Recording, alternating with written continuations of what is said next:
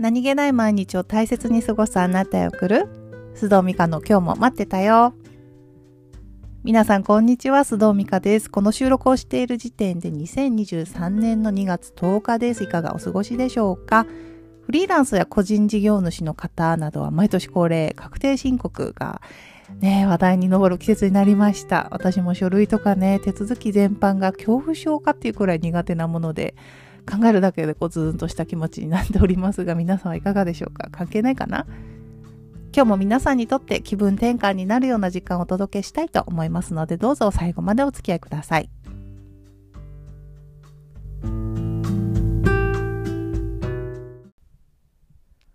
さて、では今日のトピックは、こんな引き寄せあり？年収、うん、万円下がってもいいから？と思ったら本当にそうなっちゃった話です。タイトルがね、なんかミーハーになってしまいましたが、なぜ今日このお話をしようと思ったかと言いますと、つい最近ノート、NOT のノートの方には書いたんですが、今までね、書いたり発信したりをちょっと控えていた夫の、まあ、病気、うつのことをですね、まあ、うつのこととか、それにまつわること、何があって、私は自分はどう感じたのかとか、まあ、人間関係とかですね、そういったことも、これからもちょっと書いていこうかなと思いまして、というのも、いつかね、夫が完全に良くなったら、書こうと思書こうとかね、もうこう話したりしようかなと思ってたんですよ。そうだったら笑い話にもなるし、教訓にもなるだろうと。でも3年ちょっと経ってね、これはね、それがいつなるかわからないなと。で、もしかしたら本当か、なんか、なんだろうな、彼が完全にね、良くなることってもしかしたらないかもしれないしなって思うようになったんですね。となると、私にとっては自分に何が起きて何を感じたっていうのを書くっていうのはとても自然な行為で、それをしないっていうのがね、結構苦しかったんですよね、ずっと。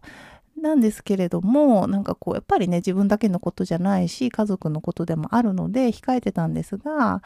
これはね、もうちょっとそろそろ書こうかなと、もういいやと思って、まあね、夫の了解も得ながら解禁しました。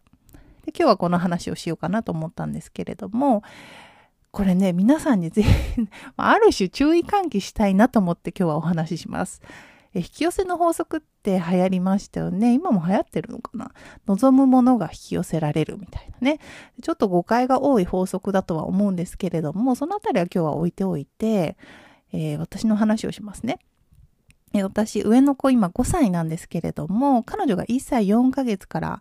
保育園に入っていて、で1歳代の頃はですね、早めに寝かせたかったので、4時半とか5時くらいにはお迎えに行って、まあ、5時半から6時の間にはもうご飯を食べて、7時半には寝ていたんですよ、彼女は。で、当然ながらというか、まあ、夫はその時間には帰ってこれなくて、毎日9時ぐらいに彼は帰宅していたんですね。で、夫は、まあ、当時いわゆる世間で言われる高年収な人だったので、恩恵は私も受けていたんですけれども、でもね、こう毎日子供、1歳代でまだ話し相手にもならない子にこうご飯を1人で食べさせながらぼーっと、これって私が欲しい人生じゃないなと思ってたんです。で私にとってね、幸せっていうのは、あの、まあ、ミニマムな幸せと自分では言っているんですけれども、これが確保できていれば、たとえな、他にね、何があっても自分はなんだかんだ幸せだなと思えることがあって、それが大切な人と食卓を囲むことなんですね。人によってね、幸せを感じることってもちろんいろいろあると思うんですが、私にとってはそれ、大切な人と食卓を囲むことがミニマムにして最大の幸せなんです。でも、それがなんか叶ってない？不幸ではもちろんなかったんですが、でもなんか違うんだよなっていつも思っていて、子供にね、ご飯を食べさせながら、こう、もう彼の年収がね、なんか200万円ぐらい下がってもいいから、毎日6時に帰ってきてほしいなーってぼんやりこう、たびたび思っていたんですよ。いわゆる引き寄せっぽくね、願っていたわけじゃないんです。手帳に書いたり、ビジョンボードみたいなのを作ったり、イメージしたりしてたわけでは全然ないんですけれども、割とね、多分たびたび思ってたんですよ、ぼーっと。そしたら、なんと1年もしない間に夫がその病気になってですね、途中から、まあ、入院もしたしたりしたんですが、途中から傷病手当が出て、なんとまあそれが本当に、ね、なんだろうな、計算すると年収で考えてみると200万ほど減ったくらいの金額が、ね、支給されることになって、結果的にあの時ぼーっとね、思っていた年収が200万下がってもいいから、毎日6時に夫に家に帰ってきてほしい。つまり、毎日家族一緒に夕ご飯を食べたいっていうね、私の一番の願いが、そんな形で叶っちゃったんですよね。で、後からしまったって思いました。なんで私年収が200万下がってもいいからなんて変な条件をつけてしまったやろうと。せっかくならもうなんか年収が200万上がって毎日6時に帰ってきてほしいってたびたびぼんやり思っとけばよかったみたいなね。無意識に思ってたので、なんか本当にあーってしまったって後から悔やみました。まあ笑い話ではあるんですけれども、何ですかね、願いって意外にこうそうやって一生懸命叶えようと思って手帳に書いたり、アファメーションしたりするよりも、なんとなく思ってたことの方が叶いやすいことってないですか？私はよくそう感じるんですけれども、無意識とかね、多分執着がないのがいいんでしょうね。この話自体、自体もその一つで、なんか、なんかこう手段がね、こう全然違う、思っってもない方向に行っちゃったけれども、なんか妙に叶っちゃったなと思ったんです。しかもやっぱり自分にとってはやっぱ一番願っていたことなんですよ。毎日ご飯は一緒に家族で食べたいっていうのがね。なので、ある意味、その一番の願いが本当叶っちゃったみたいな。なので、皆さんもし今、当時の私のように、例えばですよ、なんだろ、多少条件が下がってもいいから転職したいなとか、もうこの際誰でもいいから、なんかこう恋人欲しいなとか、無意識に思わない方がいいと思いますよ。本当にね、条件が下がる転職先が来ちゃうかもしれないし、無意識にね、こう、なんだろう、本当に誰でもいいというか、当たり障りのない人とかね、恋人候補として現れちゃうかもしれないので、望むときは変に遠慮したり、なんかね、条件を変につけないっていうのを、ぜひ皆さん、ぜひですね、お願いです。これは私からの、ぜひ注意してみてください。あのうっかりね、引き寄せちゃうかもしれませんからね。さて、では今日も最後におまけ話をしたいと思います。皆さん、ネットフリックスで最近始まった舞妓さんちのまかないさんというドラマはご覧になっていますか？もしくは漫画で読んだことがあるという方もいらっしゃるかもしれないですね。私は最近漫画で読み始めてハマっております。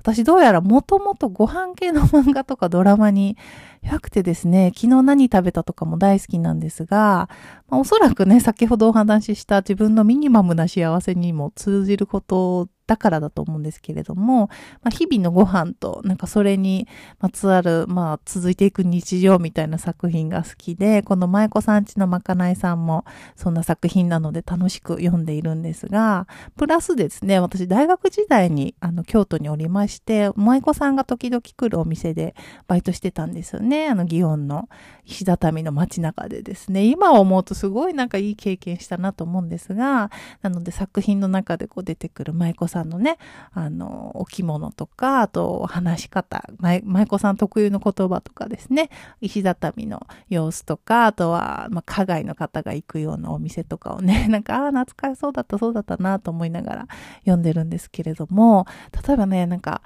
今どうなんだろうな、朝、ね、あの、朝から舞妓さんとか芸妓さんって、あの、お稽古に行くんですよね。あの、かぶれん場っていうのが祇園の中にあるんですけれども、なので意外に、あの、舞妓さんに会いたかったらね、朝の祇園の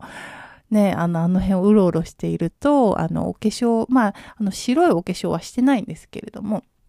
お稽古に行く舞妓さんが見れたりですとか、なんか、あ、そうだった、そうだった、舞妓ちゃん、舞妓ちゃんって言うんですよね。加害の人って舞妓さんのこと。あ、舞妓ちゃんって、あ、そうだった、そうだ。何々何々姉さんおはようございますとか言うな、とかね。あの、舞妓ちゃんが年上の方、加害の年上の方に会うときは必ず道でこう、ご挨拶するんですけれども、その時にこう、例えばですよ、私が舞子ちゃんの、なんだろう、先輩だったら、ミカさん姉さんおはようございます、みたいなね、何々さん姉さんっていうですね、ああ、懐かしいなとか思いながら見てました。ご飯系の作品がお好きな方はぜひご覧になってみてくださいね。